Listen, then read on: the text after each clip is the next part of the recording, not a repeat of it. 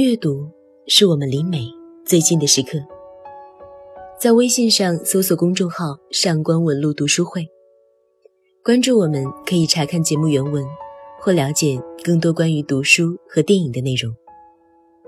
你们好，我是上官文露读书会的主播夏荷。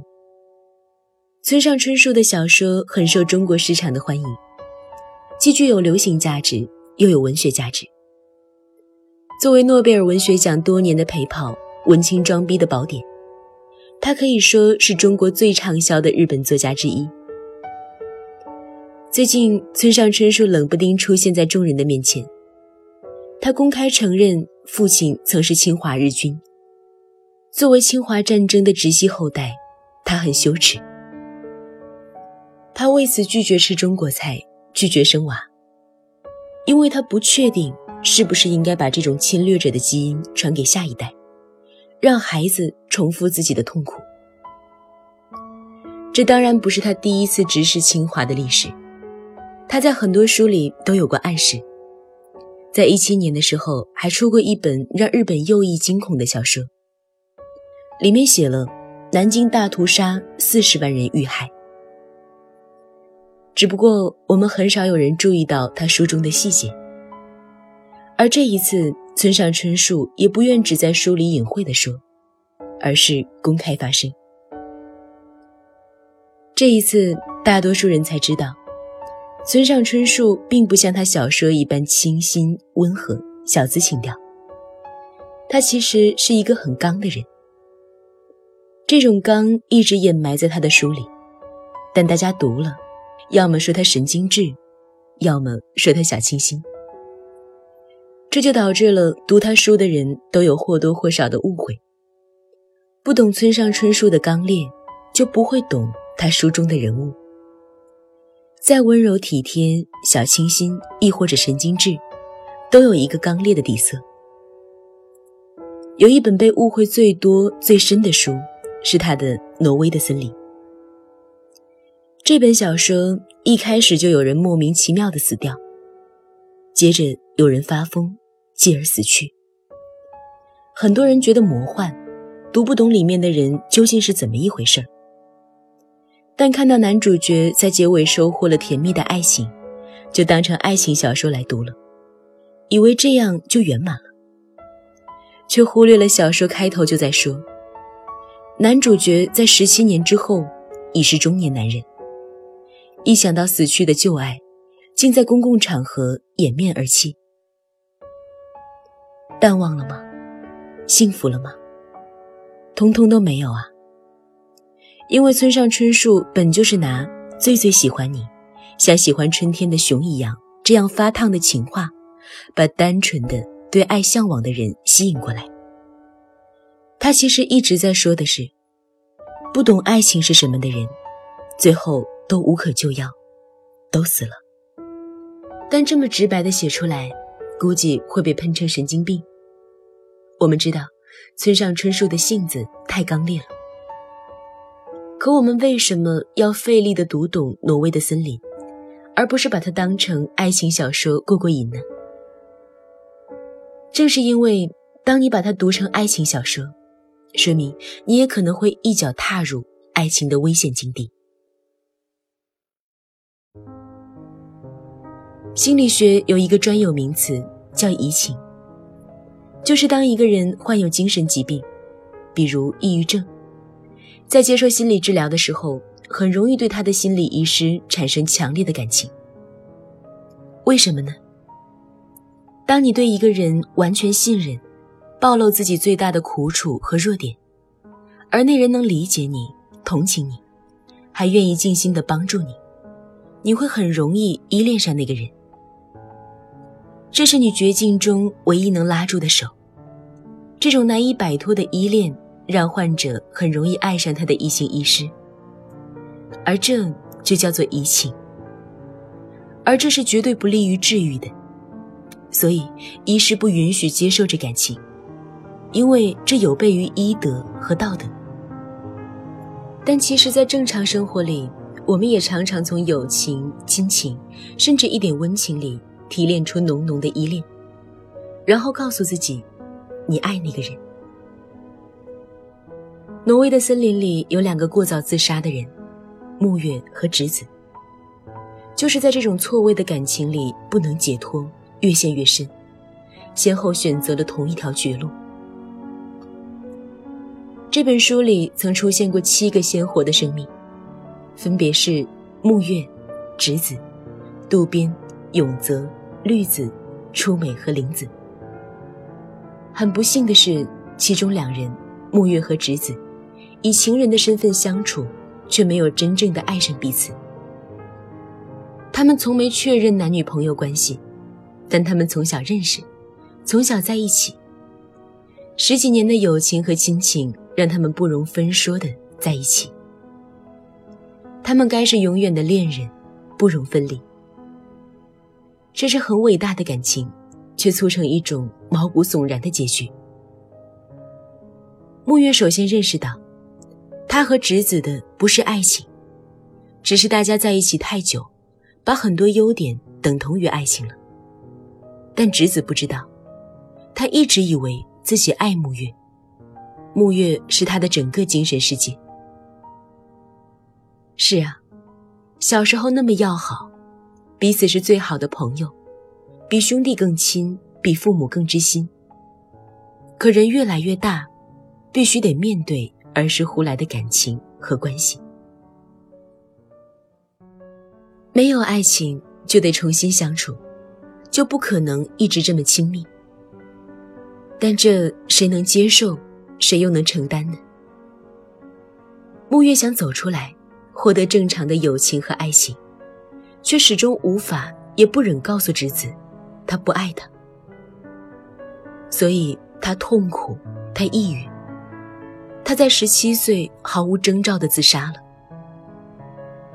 木月的死直接引发了直子的抑郁症，他越来越严重，进了精神病院，仅仅3年后也痛苦地自杀了。渡边是他们唯一的朋友，也是他们跟正常世界唯一的联系。渡边就是我在开头说的男主角。木月死后，直子主动靠近渡边，渡边也爱上了直子。可是那浮浮沉沉的3年，他们每一个人都在遭受人生中一段爱情的暴击。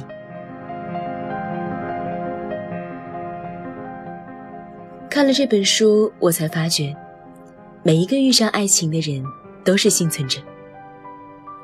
我们忽误把人各种莫名其妙的感情中的依恋错当成爱情，这是爱错了人。不是那个人错了，是我们的感情错了。那么，我们来探讨一种更为普遍的情况。你的爱情是真的，但爱的方式却错了。很不幸，这是上述其余的人都在犯的过错，但有一人除外，绿子。绿子是挪威的森林中最受读者喜爱的角色。大家觉得是因为他明媚、率真、敢爱，但其实是因为他真正懂得如何去爱一个人。这样的会爱的人，在挪威的森林中是如同太阳、如同星河一般耀眼的存在。和绿子形成鲜明对比的是永泽。永泽是渡边大学时的朋友，出身名门，头脑卓越，在哪里都是领袖人物。普通人竭尽心力获取的东西，他如同探囊取物。这样在尘世大放异彩的人物，却被读者憎恶，因为他过分地伤害了爱情。他的名言有2，一是当绅士，做自己该做的事儿，而不是做自己想做的事儿；2是永远也不要同情自己，同情自己的人是卑劣懦夫。他的生活习惯有2，一是喜欢跟陌生女孩一夜情，2是永远不结婚。显而易见，永泽是一个极度优秀而又极端冷酷的人。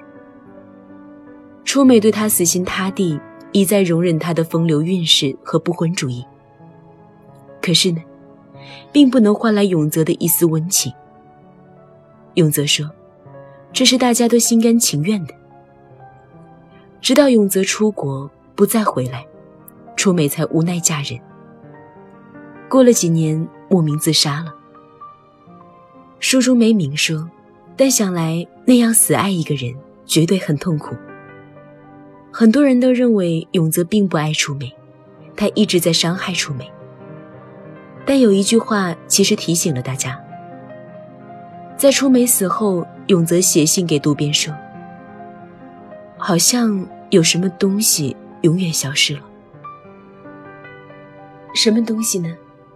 永泽，那是你舍弃的爱情、婚姻和家庭。从今以后，没人能干扰你的伟业和野心了。你终于成了一名绅士。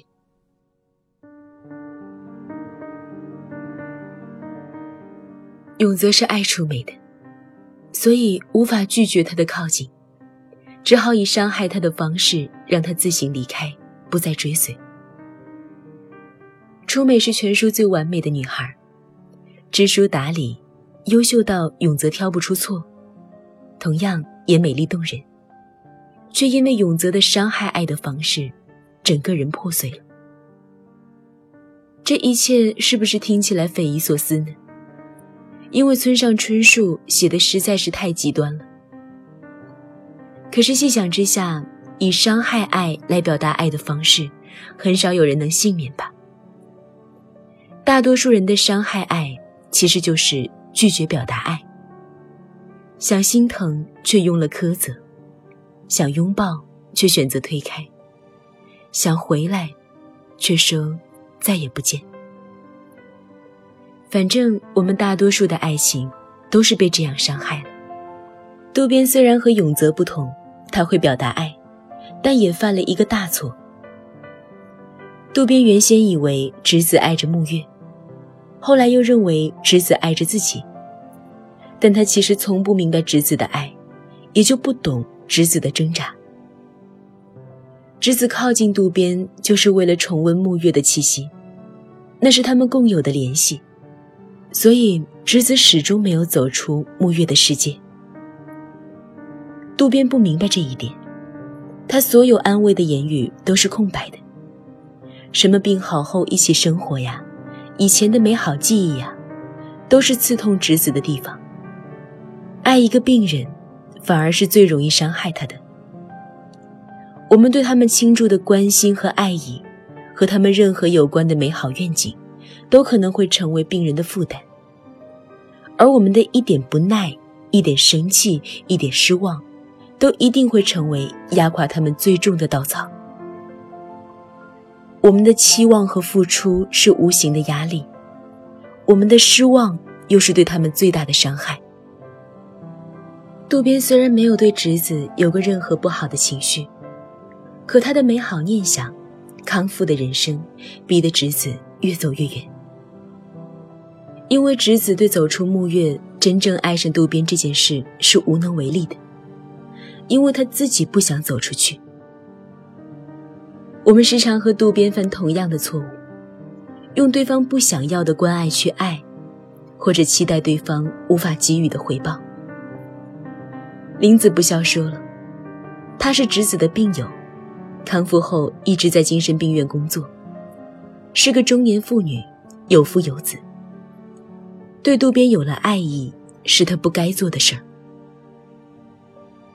直子死后，渡边由于性欲和林子做爱了。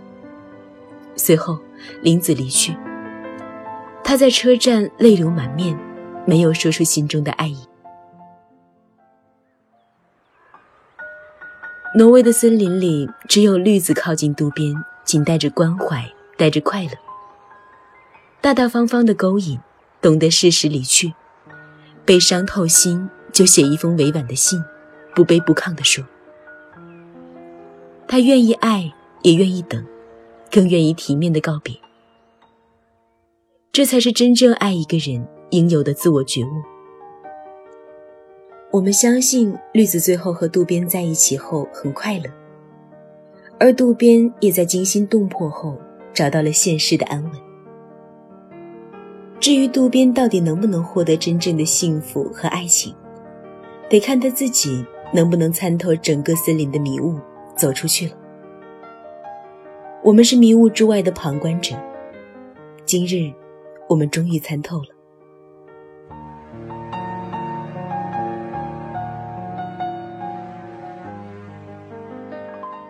如果你想查看今天节目的内容，请到微信上搜索公众号上官文露读书会。阅读是我们离美最近的时刻，让我们共赴一场美丽的约会。今天的读书就到这里，我们下期再会。